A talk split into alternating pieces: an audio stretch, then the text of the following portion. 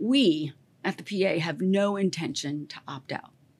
If the NBA decides that they want to opt out, they are welcome mm-hmm. to opt out. June 30th would be the end of the season. We have an agreement for another year. Mm-hmm. While it is important and critical, because I like to meet deadlines and I'm just as competitive as our players are, mm-hmm. I also recognize that it's not about giving up you know something that's critically important to meet a deadline that's really quite fictitious to be honest. Mm-hmm. that's real. This is andre iguodala. This is evan turner. We're trying to get to the true essence of not just basketball but life and that means something something something.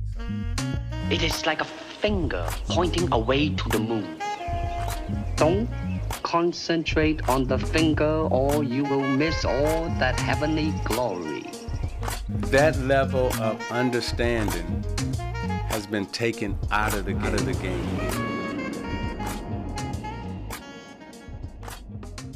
What's up, y'all? Welcome back to Point Forward. Another episode. I'm Andre. Y'all know ET. Andre, what's up, bro? I got two random facts for you today. All right. I like the intro, switching it up for episode 22, huh? You know, I'm just trying to keep the listeners on their toes. You know, never never do the same thing twice. All right. What's your two random facts? The day this episode drops is the anniversary of the first time Jimi Hendrix ever lit his guitar on fire uh, on stage during a concert. You probably seen the photos from it. It was pretty crazy. Legendary. Jimi Hendrix was the man. Uh, I think he's part of the 27 Club as well. And then What's also the too. Club? What's the 27 Club? Uh, the 27 Club is uh, when someone like the greatest artist in the world died at the age of 27. Oh, so yeah, it's like Amy Winehouse, Jimi Hendrix. When did that one dude die? Mac Miller. Um, Kid Cudi, Kid Kid Cudi, Kid Cudi did his uh, Kid Cudi took his beat and and uh had that song on Kanye. Him and Kanye used the uh sample. Kurt Cobain, when, when year, when, how old was he when he died? Kurt Cobain died at 27 as well. That's that's soaked in, yeah, that that documentary soaked in bleach is worth watching. Another fun fact I have for you today is uh on this day, you know, the episode drops. Your Arizona Wildcats won their first and only NCAA men's basketball national championship in the year 1997. I thought y'all had way more titles, right? So I remember that because my brother was a big uh we were both big Arizona fans. I was a fan of the uh shoes Mike Bibby had Bibby. on. But I I was a Miles Simon fan and I my brother was you know, he was hip to like who would translate good in NBA. So I thought Miles Simons was better, but my brother was like, no, Mike Bibby the one. And I didn't really get it. But Mike Bibby ended up being one of my favorite players. Um, and I was a huge Miles Simons fan. So I definitely remember that. We we should have won the 2001 championship against Duke. Um, but um, I could talk about college refs all day long. Jason Gardner got tackled. I'm talking about tackle late in the second half. Uh, Duhon, I think, jumped on top of him took him out, and that would have been his fifth foul. It was Duhon or Jay Will. I think it was Jay Will. That would have been his fifth foul. No call, turnover, bucket. We lose the game. So, like, I know Gilbert is always on RJ about letting uh White Mike get off. Shout out to Mike Dunleavy, assistant GM. Um, you know, it's gonna be interesting this summer to see what happens with the Warriors' current GM and what's gonna happen in that situation. Hopefully Bob comes back, but who would be his replacement? We should do a pod on that. I'm gonna leave it alone. We're playing well right now. But um I love it all. Bro, th- you might be mad at me, but back in the day, I know mm-hmm. like the Fab Five, like that Duke team from 01 to me, that was like if they were to call that a Fab Five, I wouldn't be mad at it. You know what? I ain't gonna front. I was never really a Duke fan. But that team was thorough, bro. But his only year, Chris Duhon was good.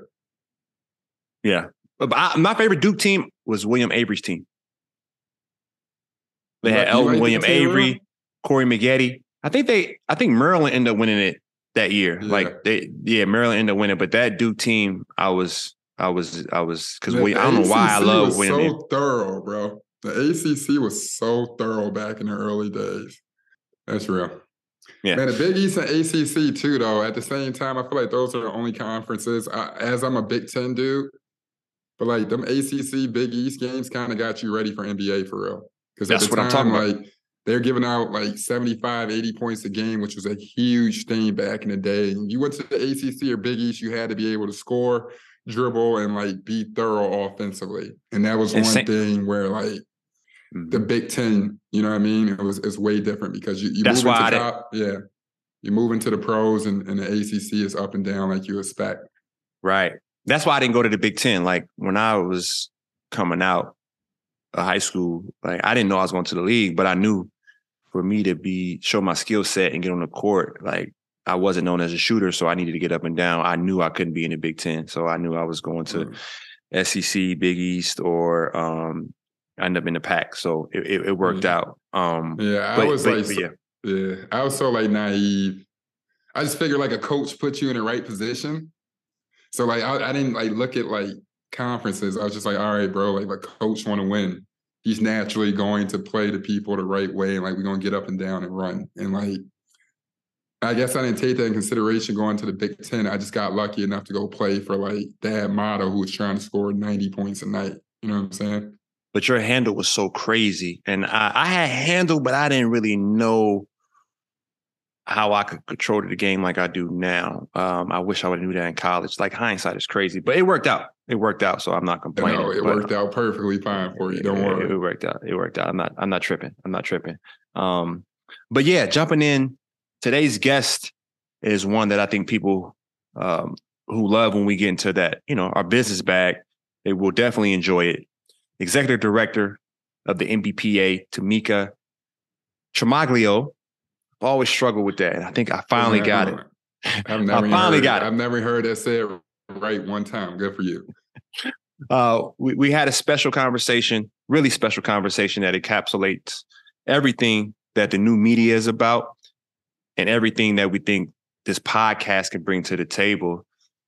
Um, so, you know, with all that being said, uh, I think it's a special week.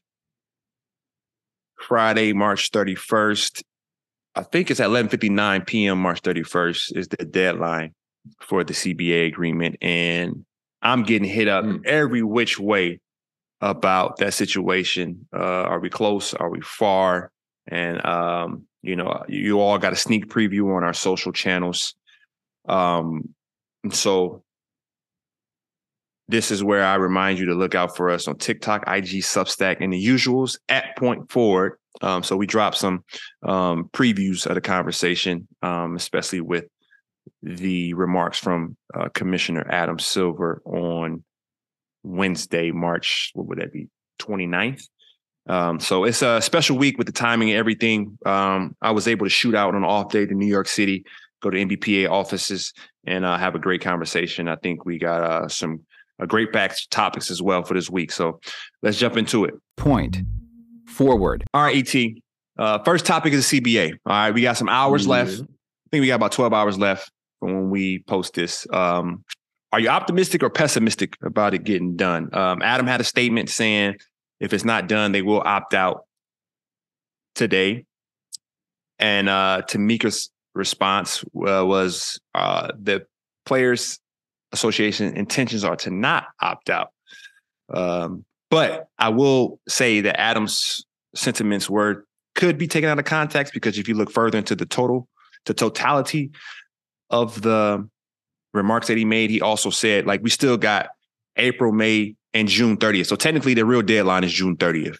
Um, so you know how per- public perception can throw us off in terms of getting a deal done. It's like it's it's like that extension, ET, in my opinion, when you can sign your extension early. Like all the max guys will get their extension day one, they can extend, right? But you got other guys like I had my situation in Philly where I was offered 60 on my extension just before season four and I turned it down, and everyone thought I was crazy. And I ended. I, I think shout out to Gilbert Arenas. He was one of the first bloggers um, for the NBA. Uh, he was early on, you know, blogging, which was the pre form of podcasting.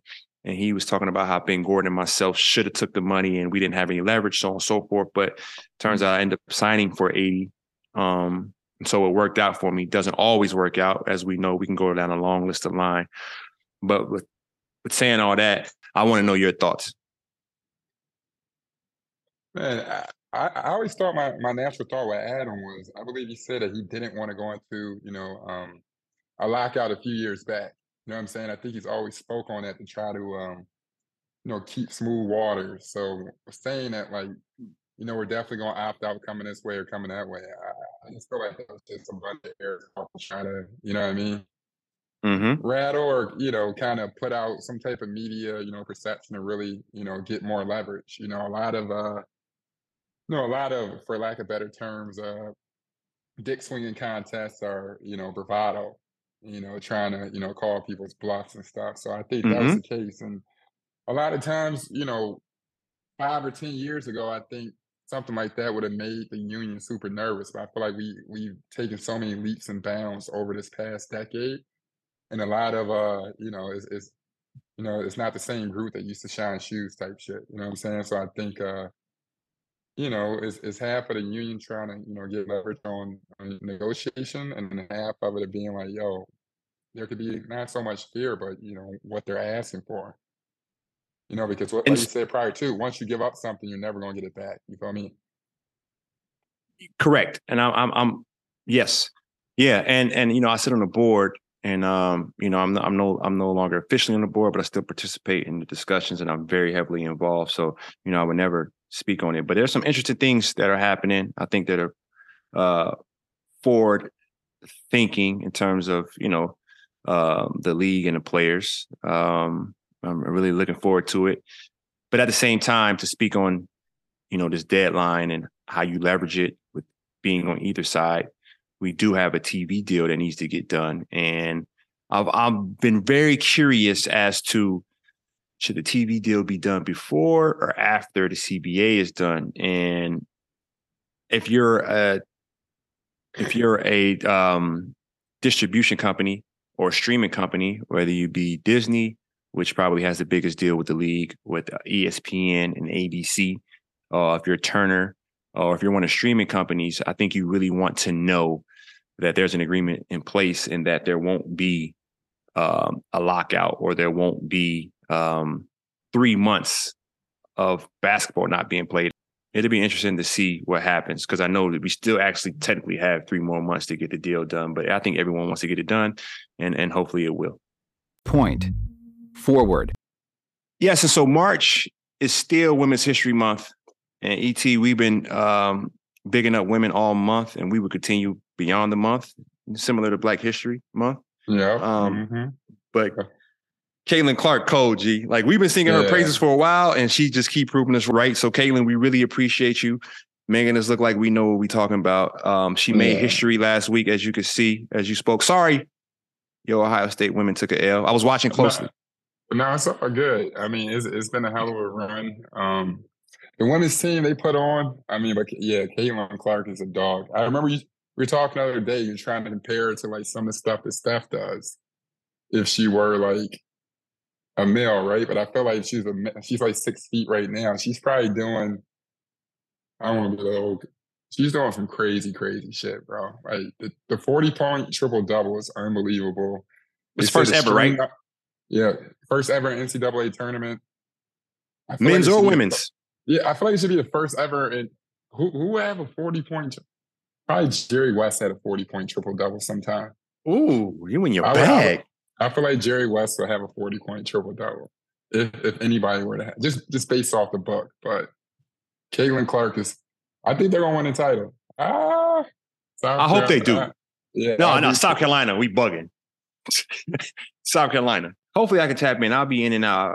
I got so many business things going on right now that are going pretty solid, and I'm trying to just make sure. To, but I, I will be having it in on the screen and checking it out. How's business? Booming, Booming. booming.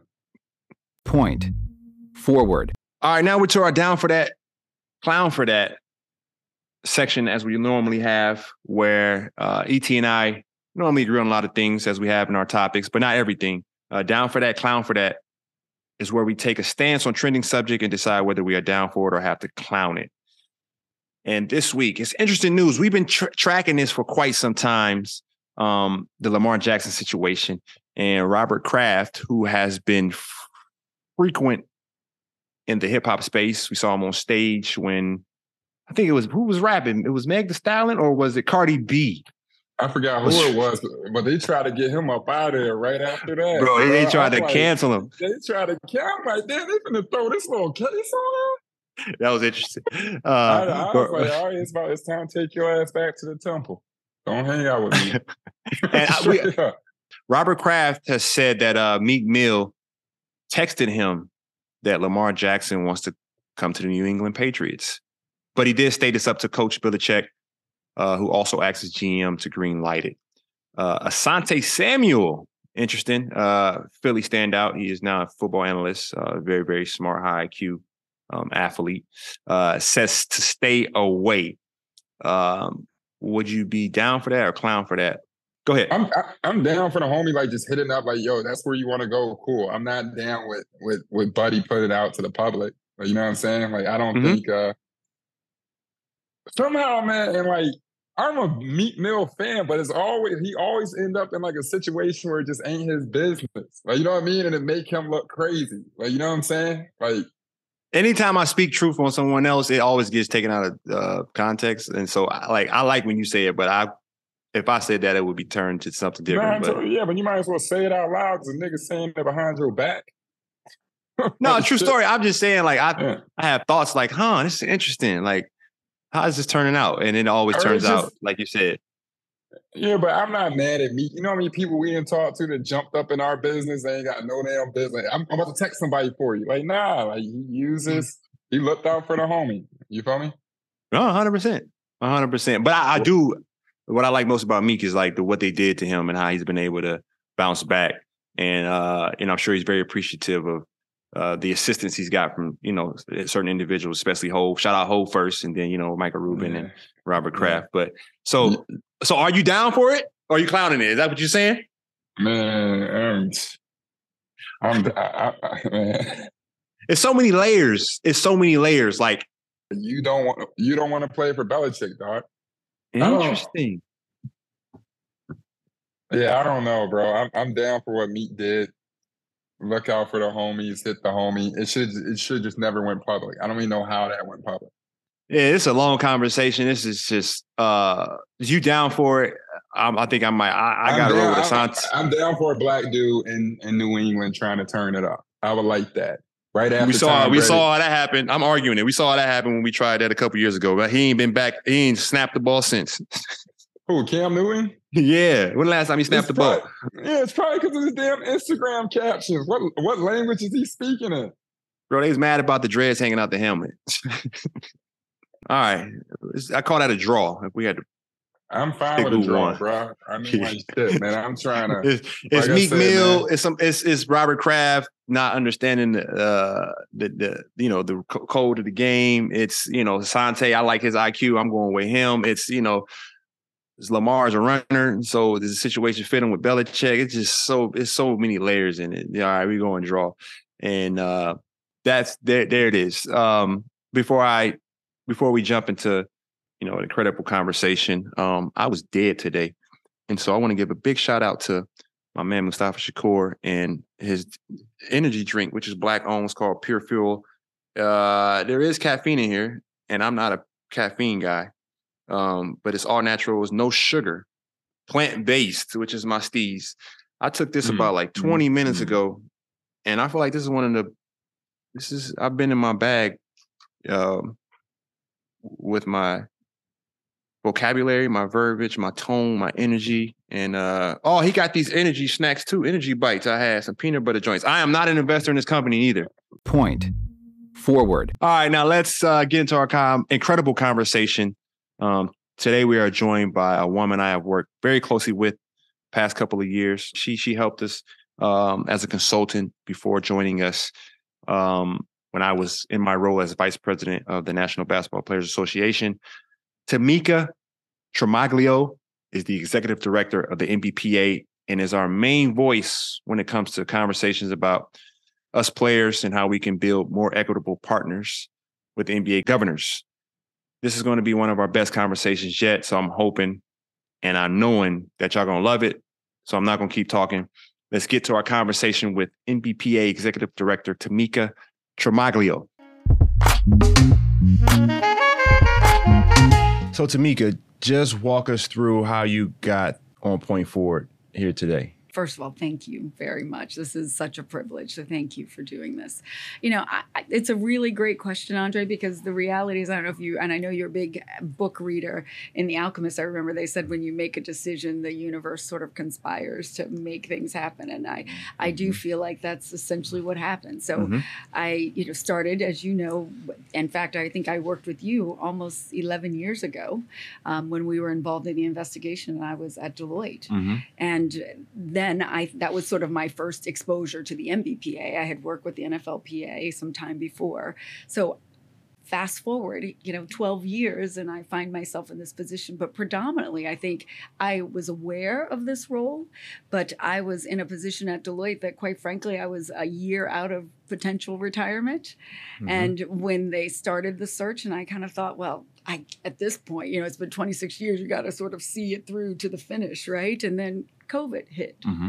And then the opportunity presented itself once again. And as I was sitting at home watching George Floyd and all the things that were happening there, I kind of thought, like, I need to serve my purpose. Like, now is the time to sort of take what I've learned and do something different with it and, and serve a purpose, do something that I would be really proud of. You know, when you turn 50, you sort of start to think to yourself, you got less days left and so you want to make sure that you're really making an impact. And so here I am. That's so beautiful. incredibly grateful. That's beautiful to hear. And this is hearing you speak on George Floyd and uh, around COVID.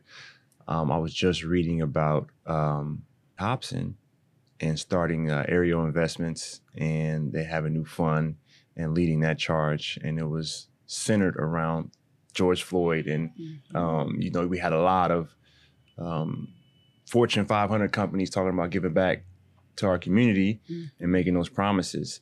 And, you know, just hearing you speak on that and speaking on being an entrepreneur, uh, Fortune 500 companies running Deloitte. How many people did you lead at Deloitte? We had 17,000 17,000 that you were in charge of. Yeah, the and largest in the world for Deloitte, actually. The world, Craig. so I want to go back to your childhood and you know, talk to us about the things that happened in your childhood, centering around uh, being an entrepreneur, checking the cash register, you know, uh, making sure the bar is good, you know, making sure the family of entrepreneurs are well, and you know, your background with your mother going to college mm-hmm. while having you and your aunts and uncles and grandma, you know, how you just took hold of the uh, the family business. Yeah, so thank you. I, I, guess, as you know, I did grow up in a really small town, very, you know, a tobacco farm, sort mm-hmm. of right outside the house, right on the Chesapeake Bay. And there wasn't a lot that you were exposed to, to be quite honest. So my family owned a ton of businesses. Well, we had a tire shop, we had a bar, we had a um, speech therapist practice. And for me, it was about, I learned immediately that it was really about serving others. You know, my mm-hmm. dad would drive down the road, he was waving, and everyone would always say, like, oh, he speaks to everyone. And I learned that it was really about sort of what can you do for someone else? And it wasn't really about you. And so anything that I'm doing from my experiences is about how can I use this to serve other people. And, you know, some of that is about being present, mm-hmm. right? And being present here. I would watch my dad, like there could be millions of things going on. And he was present. He was in the moment with you. He thought about how he was going to communicate, what he could give to someone. And it taught me really at a young age that that's what was truly important. Little did I know that you'd see that playing out in real life every single mm-hmm. day about mm-hmm. serving other people and being present in the moment and looking at what you can do for them as opposed to what you can take.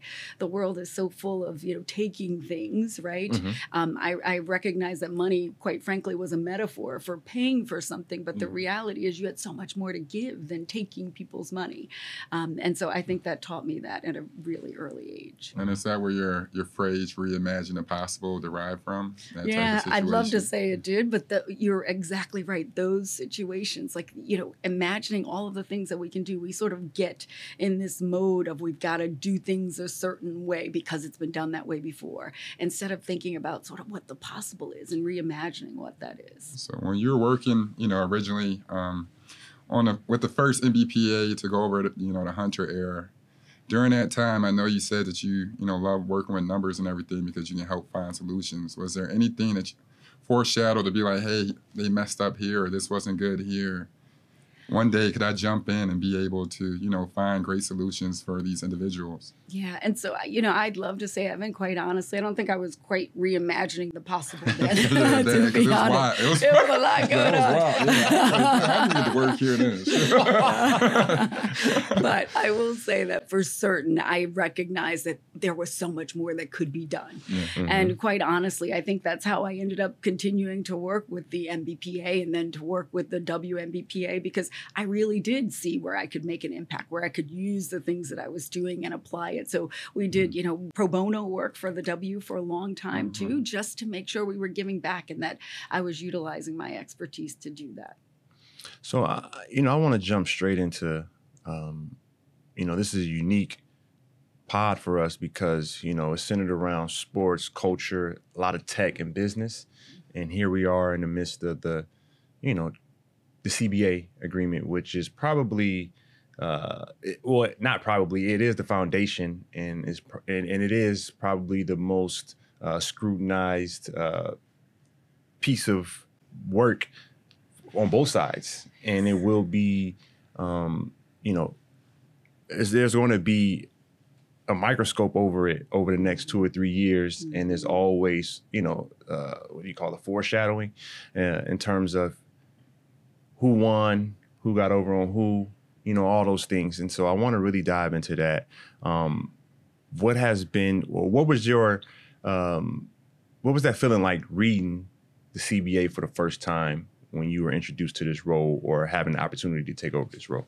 First of all, I will tell you the initial CBA was, you know, a few pages. Like we even looked at it the other day. It's, you know, micro in comparison to where it is now. So over 500 pages. And the reality is it brought in the point that we talked about earlier. It was like reimagine the possible. You know, when I read through it, it there were things that I was going over that I thought, gosh, that's pretty antiquated. And we shouldn't be doing things that way. And I thought about, you know, the players' freedoms and, you know, things that they should be considering and why is this in here and things like that. And I remember the first day I actually had a conversation with the general counsel. He's like, oh, well, we got all these other things that we've got to take care of first. And I'm like, no, no, we got to like just reimagine if we sort of mm-hmm. redid all mm-hmm. of these things. Mm-hmm. So, you know, it was always this moment of like what could be as opposed to what was. And it's harder to move people from what was, particularly when they become comfortable right? Mhm. And so trying to get them to someplace else is really what I think has been the most challenging. Yeah, CJ McCollum, the union president, he said that um, you put all the players in positions to think like a CEO Mhm. in the next move and really, you know, open up the game. And uh,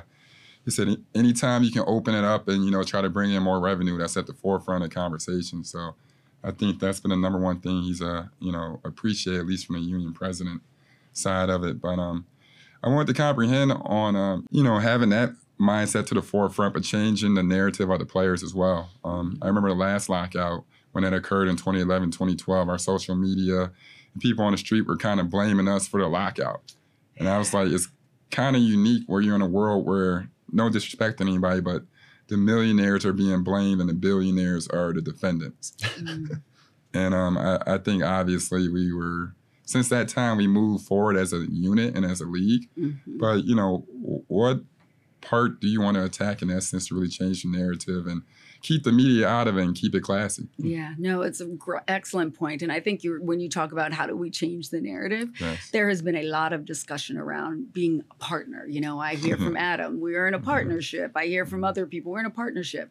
Well, a partnership, a true partnership, means that you are sort of on the same playing field, right? Mhm. No pun intended. And to some Mhm. extent, I feel like it, even though a lot of people say a lot of things, it's really so important that we actually put our actions behind that. Mm-hmm. So that then means that you are thinking about how are we leveling the playing field? How are we rewarding our greatest asset? How are we making it such that they can move and have freedom of movement? You know, all of those things that are critically important. But it's not just about changing what we say.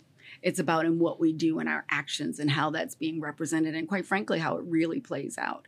And I think that's probably the biggest challenge, honestly, in this CBA is that you know it, it's not all of the issues around economics, right? Everybody can Yeah. get behind the numbers. Mm-hmm. The reality is this is about you know player freedom, you know, Yeah. getting their respect having equitable relationships. If our governors can do it, why can't our players do it? You know, that type of thing. If our governors can advertise for sports betting, why can't our players advertise for sports betting? If our governors can invest, why can't we invest? That's all. And that, surprisingly to me, is a much tougher road than telling someone that you want to be paid more, et cetera. There's none of that going on. Mm. It really is about sort of equity. And that's mm. what our players want. They recognize that they should also be seen equally as we're growing the pie together in this partnership. Yeah, like what Dre said, he, he mentioned on a pod a few times. He's like there's been a opportunities to invest in that he can't partake in due to the simple fact that the governors of the teams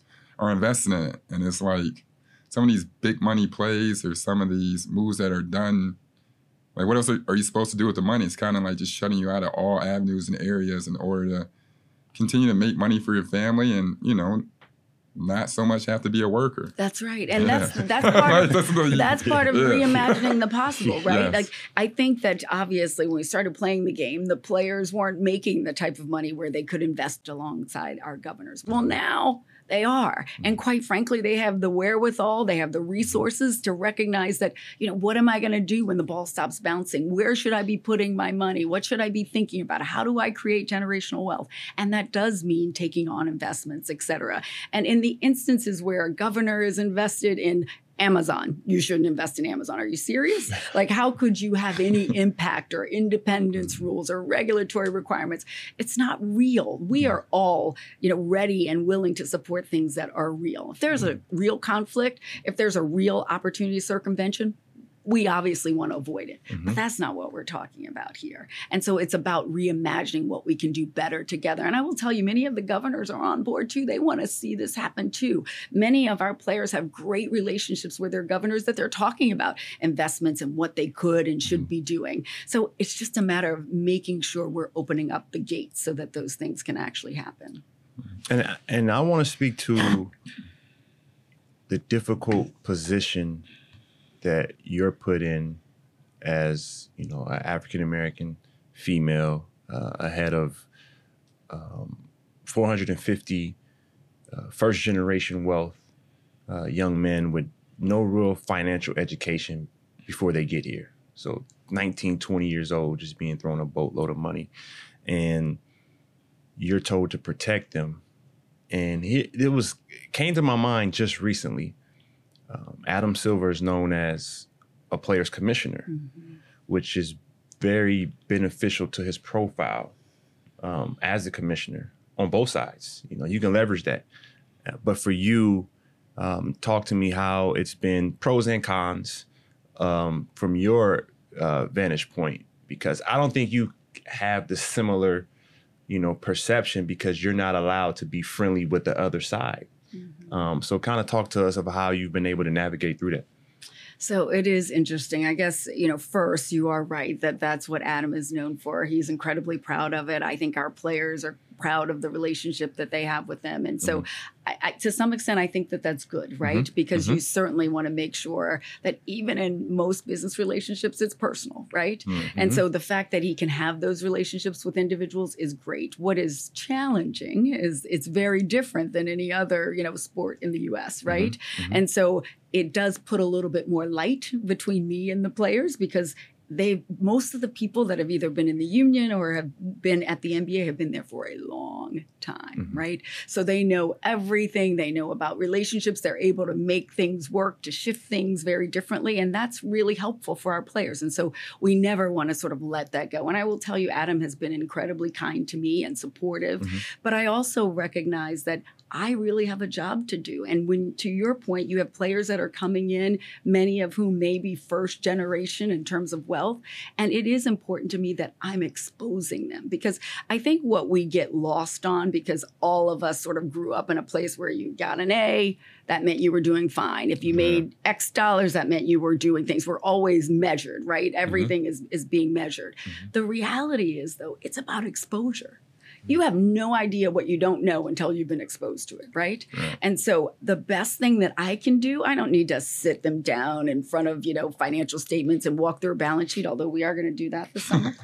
um, but I also recognize it's about exposing them to the right people who can tell them the stories that they can relate to, that they can get as mentors and help to guide them. And that's really how I'm trying to do it so that it's a little bit more organic mm-hmm. as opposed to sort of pushed upon people because that never works either, right? It's about sort of being able to relate to individuals and learning what you should and could be doing and exposing them to something different.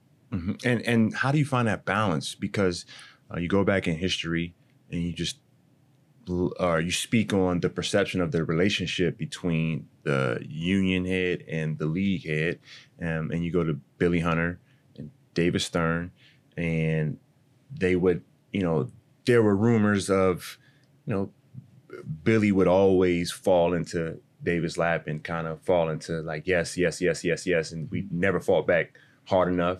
Uh, and then you know when we got the first uh, African American female uh, executive director for our union, Michelle, who's a you know tough lawyer from DC, you know you heard the opposite narrative where she's too tough, you know. So, and I spoke about Adam being you know he's he's able to maneuver on both sides. Mm-hmm. How do you find a balance of I'm tough, but I'm still building a partnership with the league? Yeah. So, you know, I do believe strongly in being kind and mm-hmm. respectful mm-hmm. to mm-hmm. one another, right? I also appreciate the value of relationships. You know, for the last 26 years being in consulting, that's what it was about.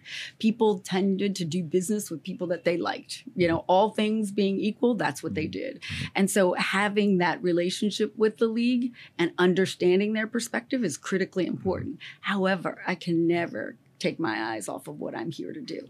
And that is to protect, support, and amplify our players. So at all cost. So if it means that I have to be very clear that something is not going to be acceptable, like we are in the situation we're in now, I am crystal clear. Mm-hmm. It doesn't mean that I have to destroy someone, mm-hmm. you know, while this is happening. You know, right, this is a unique situation, quite frankly, because having been an expert for the last 20 years and going and testifying in trial and you walk away, et cetera, you never see those people again. Right? Mm-hmm. In this mm-hmm. particular instance, you still have to maintain a relationship because our goal ultimately is to continue to grow the pie for all of us, yep. right? Yeah. So for the league, the governors, for our players, most you know, first and foremost. And so if you destroy that relationship while you're trying to negotiate the CBA, the end game is that we've got to move this on. That won't be success for us. Mm-hmm. So I've got to keep my eyes on the prize and recognize what I'm really here to do and to make sure that that happens. It does not mean that we have to be you know, unprofessional or not be respectful of each other, but it does mean that I have to get the job done. Mm-hmm. Did you ever feel any pressure following up like behind Michelle Roberts? No, I didn't. And in wow. fact, I will tell you, I, I, think the best thing that you could ever do is to be the first female, right? And then to have someone come behind. That is the best compliment you could ever have right? And Michelle was always a friend to me. I was oh. actually I, I worked for her. I was a um, she was my client when I was at Deloitte. I was her testifying expert, so I was familiar with her. I thought she did an amazing job. So I, I really I, you know it was intimidating, of course. Let's be clear. yeah, sure. um, but I, I I felt like I could do it. I felt like I was ready. So specifically pertaining to the CBA, um, we're coming up on the deadline um, to get done the extension, correct? Mm-hmm. And uh, it's been a lot of conversations, a lot of different topics surrounding that. So just wanted to, you know, kind of get your um, thoughts on where we are, um, you know, where we will be, and what the players' voices have been um, on various topics. Um, you know, to be quite honest, it is a negotiation until the end. Mm-hmm. There's no question. Mm-hmm. And as I shared previously, I'm not giving up anything that I feel incredibly strongly about and that, you know, our players are really invested in. So for me, we have worked really, really hard over this last year to get to what we consider the right solution where everybody, all of our boats are rising, right? That's really the objective. And so mm-hmm getting there means that there are some trades at the end and things that you have to consider and mm-hmm. there are some things that you know are a hard no right a hard cap is a hard no and so making sure that those things happen it, it, if it means that on march 31st we don't have an agreement we don't have an agreement. But the reality is, for our fans, things will continue as usual. Business will be as usual. What's important to note is that March 31st is a deadline for opt out. Yeah. We at the PA have no intention to opt out. If the NBA decides that they want to opt out, they are welcome to opt out. June 30th would be the end of the season. We have an agreement for another year, Yeah. quite frankly. And our players are fine continuing to play the game that they love for another year under the circumstances that we have. So while it is important and critical, because I like to meet deadlines and I'm just as competitive as our players are, Mm-hmm. I also recognize that it's not about giving up. You know, something that's critically important to meet a deadline that's really quite fictitious, to be honest. That's real. Well, how about in regards to um, you know, the media rights? I know that is going to end pretty soon. And uh do you see, you know, media platforms like Apple or Amazon or, you know, I think CJ said that eventually, you know, reimagining the possible, we could be playing games in the metaverse. Like do you where are you trying to take and set it up? Because I know for sure you know, technology and the future of that, it definitely plays a big part in the NBA as well. Yeah. So in 2025, obviously, we will be looking at what Yeah. the next media deal will look like.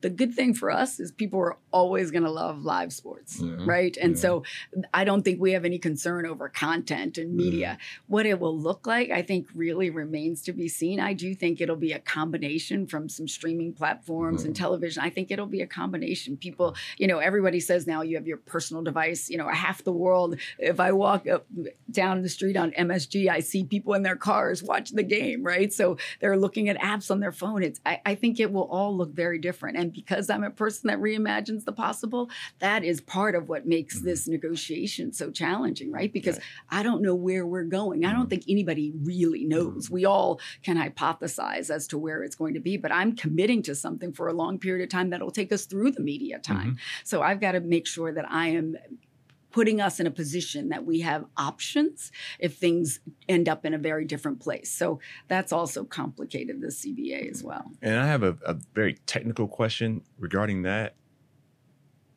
What are your thoughts on the um, the local media um, situation that's happened with uh, Bally Sports, Mhm. Yeah, that's crazy. and that is kind of changing the scope of, you know, how the league looks at those games surrounding the nationally televised contracts with the mm-hmm. E ESPNs and the Turners. Yeah. So, I mean, you're right. And we have Sinclair and all of Mhm, those things. Mm-hmm. So, 16 of our, our local RSNs are now, we had to figure mm-hmm. out how to run Yeah, those on, a national, pla- on yeah. a national platform. And so, it, it really is a game changer, quite Mm-hmm. honestly. And it is something that we're trying to figure out how can you make that happen. The good thing for us, if I may be honest, is that we're about to head into playoffs, right? And most of the playoffs are nationally televised. So the local, the RSNs, we don't have to be as concerned about. So the Mm-hmm. timing is a good is good for us. Mm. But and I think that we have enough cushion to get us prepared for next season. That's the thing that you know gives me some safety is that I think just given the timing of where we are, Yep. we'll we'll find ourselves to be in a better position. And speaking of going into playoffs and you know teams leveraging position and players being healthy for the playoffs, the big topic is load management. And so this is like a roundtable discussion. Um, a lot of the talk around load management is players don't want to play, Mhm. and I'm trying to figure out how we can change that narrative or how the narrative even got to the players don't want to play.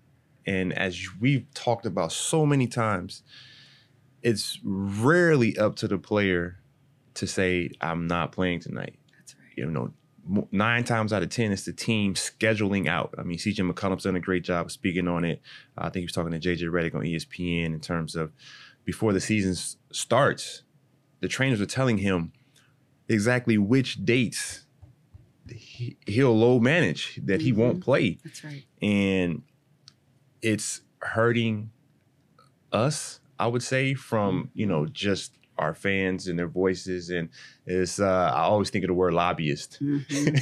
you know what i mean and it's a group that you know kind of leverages the public attention uh to be on your side Mhm. um, so you know, kind of talk about you know how you've thought about you know not writing, but just getting that voice um, for those to hear, you know, what the real is behind load management. Yeah. So, you know, you were right, Andre. There's two things. First of all, there is load management and then there's injury management. And there has to be that distinction 1st Mm-hmm. and fo- foremost, right? You're coming back from an injury and you know how much time you need to be on the floor versus off so that we can make sure people can, our players can play for the long run, right? That's the objective there.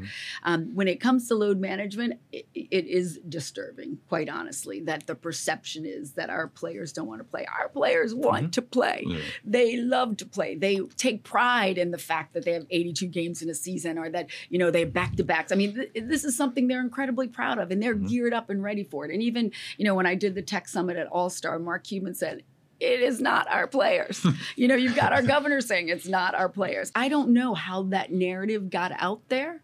What I do know is because our sport, oftentimes you're looking at an individual player and people come to a game to see an individual player. So what happens is we have all of these constituents that we have to be responsible for and to think about. And with that, I'm seeing the average years of service are going down because I'm seeing a lot of young guys. Teams are giving up on them a little earlier. Mm-hmm. And Draymond spoke on this. I thought Draymond had a great point when he said, you know, it's, it's not on the player all the time if, if he's considered a bust or not. You know, did the team develop him? Mm-hmm. Or did the team put him in a position? And we've had a lot of conversation with other players talking about some of our youngest younger teams are having the issues whether it's off the court or immaturity or you can see you know spats with a coach on the bench where there is no mm-hmm. veteran presence. Um, but to that you know there's a caveat there.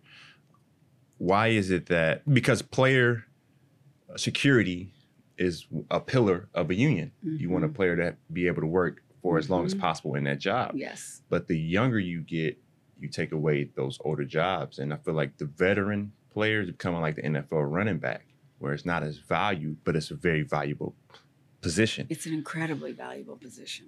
Oh, no doubt. Well, we have a segment called Guns and Butter. Um, We say it every time on the on the pod, but people think of think of it as a macroeconomic, you know, principle, but actually it's from the movie uh, Baby Boy. Have you ever seen that movie yes, with, with Ving yes, Rhames? And yes. he's talking about guns and butter. And um, he discusses like the, you know, the micro decisions that you make that may not seem huge in a moment, but they uh, pay dividends hugely, you know, in retrospect. What have you done where you think, you know, you made a small decision and this catapulted you up to be, you know, the, the strong woman you are? Yeah, so uh, there are probably so many things. I wouldn't say there's one singular moment. So one I think of quickly as kindness. The other I think of is I am always talking about this pie, and I alluded to it earlier because I think it's important even for our players around performance is the P, I is for image, and E is for exposure. And Carla Harris writes about this, and she says that you know typically as minorities, as females, we focus on performance, mm-hmm. and we spend ninety percent of the pie really focused on performance and very little on image and exposure. And the reality is, is that the people that mm-hmm. we see that are the most successful, it's because they are spending time in that. And when she refers to image, she's not talking about, you know, what you look like. It's about how you show up, sort of the confidence you exude when you walk into the room, you know, exposing yourselves to things that make you feel uncomfortable. And, you know, growing up in a really small town and going to a public school most of my life up to the eighth grade with my brother who was also in public schools. But for me, I thought, gosh, I got to the point where I you could decide to go to another high school. Mm. And I thought, Mhm. wow, maybe I should consider doing something different. Like we didn't certainly didn't have the means to do that. Mhm. God bless my parents, um, because I was like, you know what, I want to go to St. Mary's Ryken because I wanted to do something that was different, and I didn't know that that meant that I was going to be exposed to something else. Unfortunately, I also didn't appreciate that I'd be, you know, one of two in a class of 200 that was African American Mhm. but that was about getting the exposure to things that I may not have been able to. And so learning more about the law, learning more about traveling internationally. I hadn't even been on a plane at that point, right?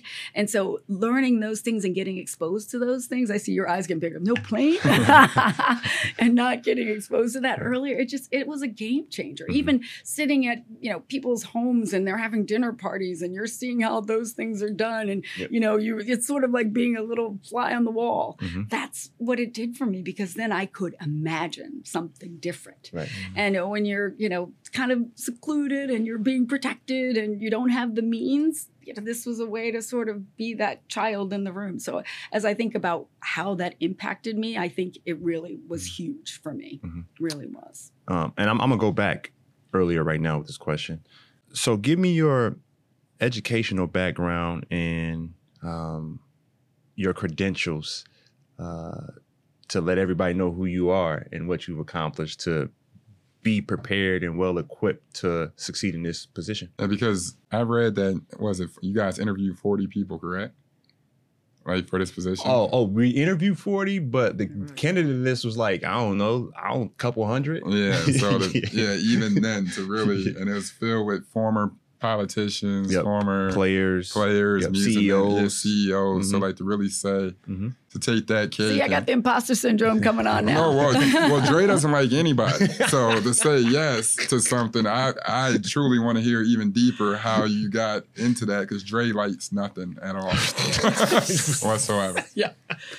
Well, I will. You know, first of all, it is a blessing. There's no question. But just like you guys, I, you know, I was raised with a mother and a father who were very clear that you had to exceed expectations, mm-hmm. right? That, you know, just showing up was not enough. Mm-hmm. Just, you know, passing was not enough. You had to do more.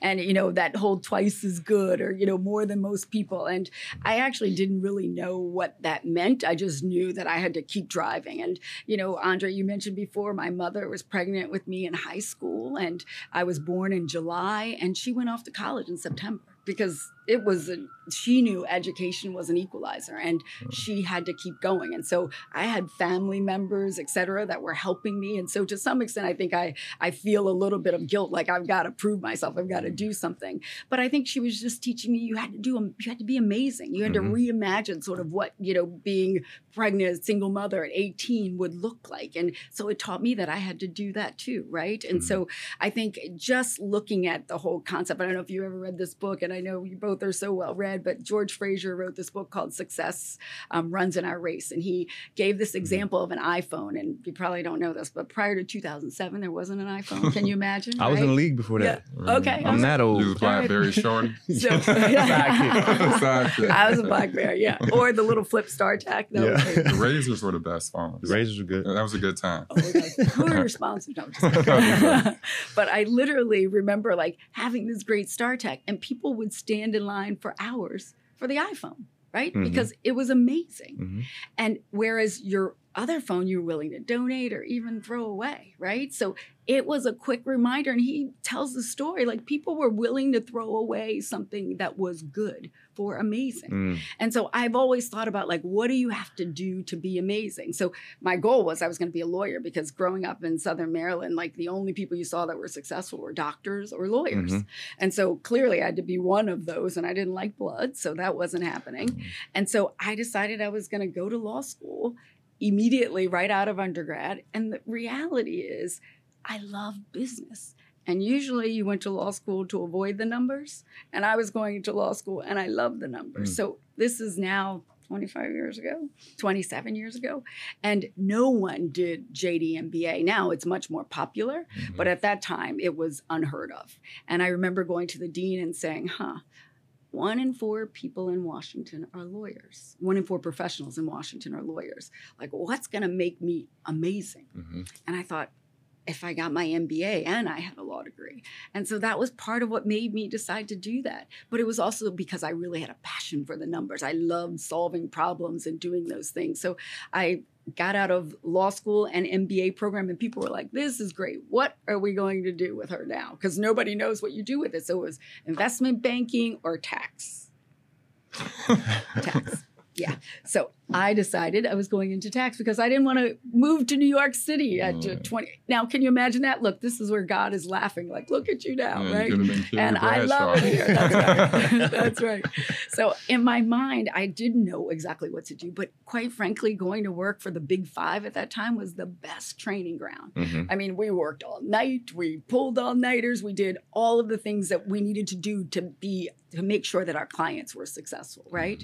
And all things being considered, I could have probably stayed at KPMG for the rest of my life. But Enron happened. It was Mm. time to sort of figure out something new, something different. I could have stayed at KPMG, but it wasn't going to be playing to my passions of forensic accounting work.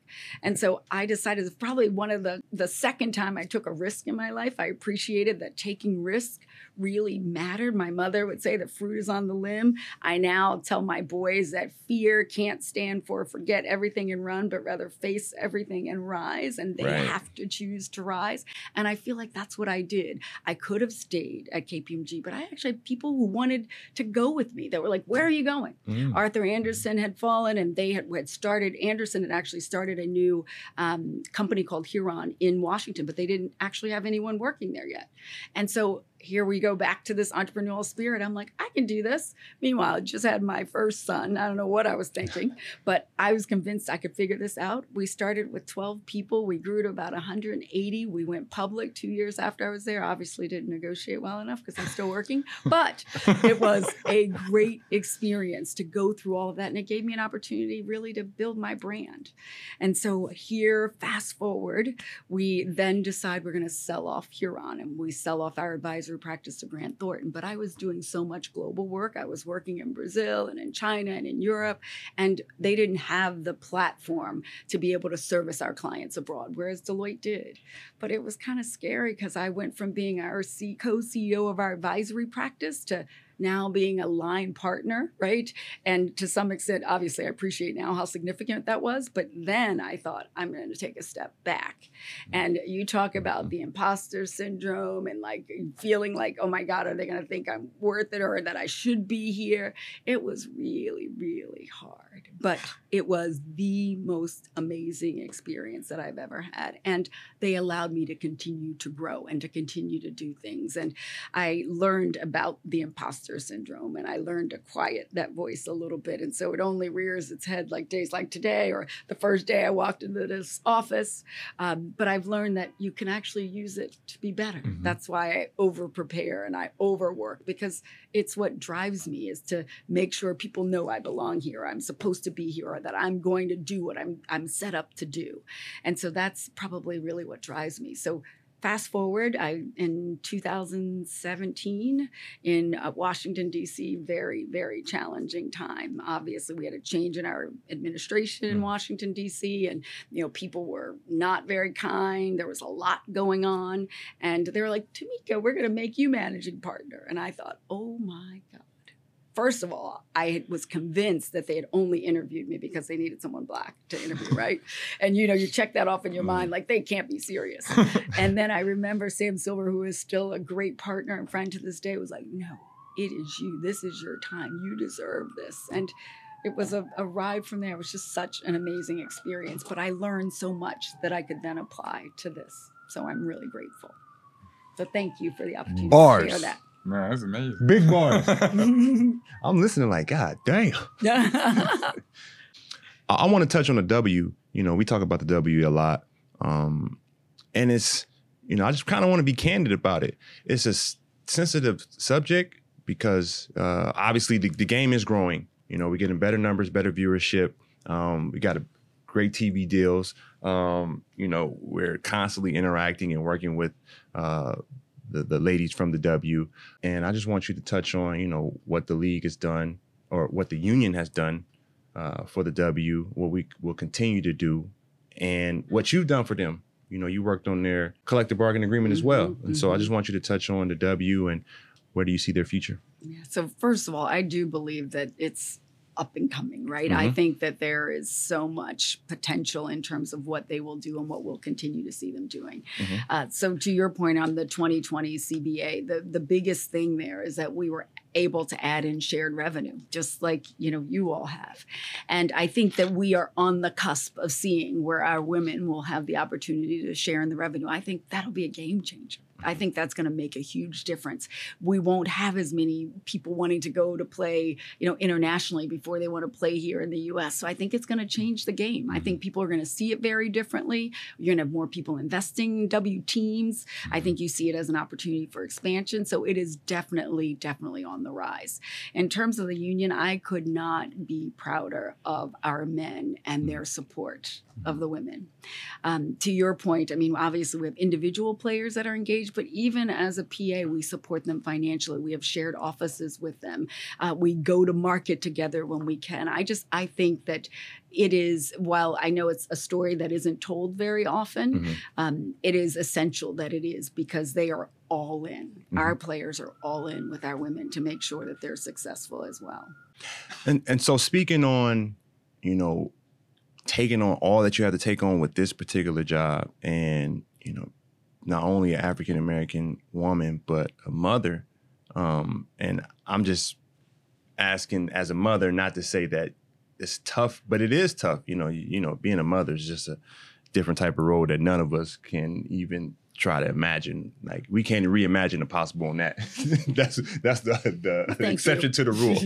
um, but you know, what are some of the things that you've had to struggle through? Um, you know, being who you are in the position that you've you brought yourself to. No, well, thank you very much for asking. I think, you know, first of all, my youngest son was coming up on his senior year and this job is in New York and I knew that I was mm. going to have to move to New York. And you know at first I was like oh it's no big deal because I always worked you know all mm. week and it was you know it didn't matter if you were really home during the week right? Because they barely saw you anyway. So I thought I could do that. It's just like being at work during the week and you're home on Fridays. But then you also it hits you that like it's their last year right? Mm-hmm. And gratefully I am so grateful that I have a husband who is a true partner in every sense of the word who recognizes that you know he has to put in more or do things. So he is mm-hmm. reimagining the possible for sure because he has really been like our rock right? He has mm-hmm. made sure that things are going smoothly. He was applying to colleges with roke when you know he went off to college and was playing football and dealing with those things. He's you know reese's manager for for bass fishing. And to some extent i get a little jealous sometimes because i think i'm, I'm missing it or they were talking about prom coming up and you know i've got all these ideas right? Like i would have i was like reese you asked a girl and you just you just did a poster. I'm like do you write it? I'm like you should have told me. I would have bedazzled it up and you know all of the things that you would want to Right. do. But it's hard. And one day someone asked reese um, how do you feel with your mother being in new york? And he said you know it's fine because during the week we're all so busy anyway. But in the last couple of months because of cba i have not been able to go home on the weekend. And that has like i feel the the strain of that. And you know making sure that i'm still that they know that they're still a priority to me. And and that has been challenging there's no question. But i think it does take sort of this village to make sure that Mhm. these things are happening. And also recognizing you know everybody knows like you get into like day 12 and i'm like oh my god i've got to see my boys. Like if it's on they have to drive up they have driven up because you know it you do miss them. And the one thing i remember specifically about the interview process i'm not sure if you remember this andre you were there and cj said to me he had not had his first child yet he goes how in the world Mhm. do you do this? Like, how could you possibly do this? And it hadn't dawned on me because I've always done it, right? I watch my mother and father do it. I've done it since the boys were babies. I told you we started a new company when I had a one and a half year old. So, like, it's all I know.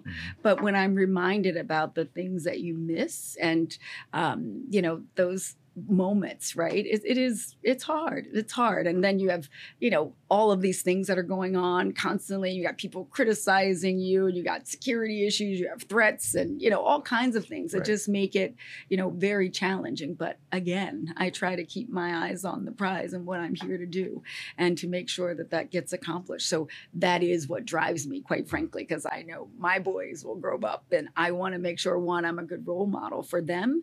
I had my son roke sent me a message last week and he said mom you got this like he's coaching me you got this. You go in there and you tell him like he's going through this thing. And I think that's a really Mhm. positive thing for them to experience too. Well, to the boys, I want to tell you thank you for uh, being patient and uh, being understanding because uh, your mother is needed. Um, and so, you know, with ending, uh, we appreciate your time and your energy and your passion. Um, and we also appreciate, you know, everything you've done that led you here to help you, not even help you, but put you in a position to help us. Um, so we really appreciate you. And uh, I know we have a lot of players listening. Um, it's funny, I'm on the court sometimes and a player will come up to me and say, I listen to the podcast. It's so weird to me. And so um, I'm just really, really happy and excited that a lot of our players um, who aren't as involved as they should, but you know, they get it. Um, they will get a better understanding and we continue to uh, grow as a unit um, as 450 players. You know, you're our CEO, you're our boss, you're our motherly figure. And so uh, just thank you so much. Uh, very inspirational story. You know, I, I have uh, two daughters. Um, so, you know, I'll make sure they listen to this. The five year old can probably listen to this. Thank you so much, Andre. Thank you, Evan. Oh, thank you.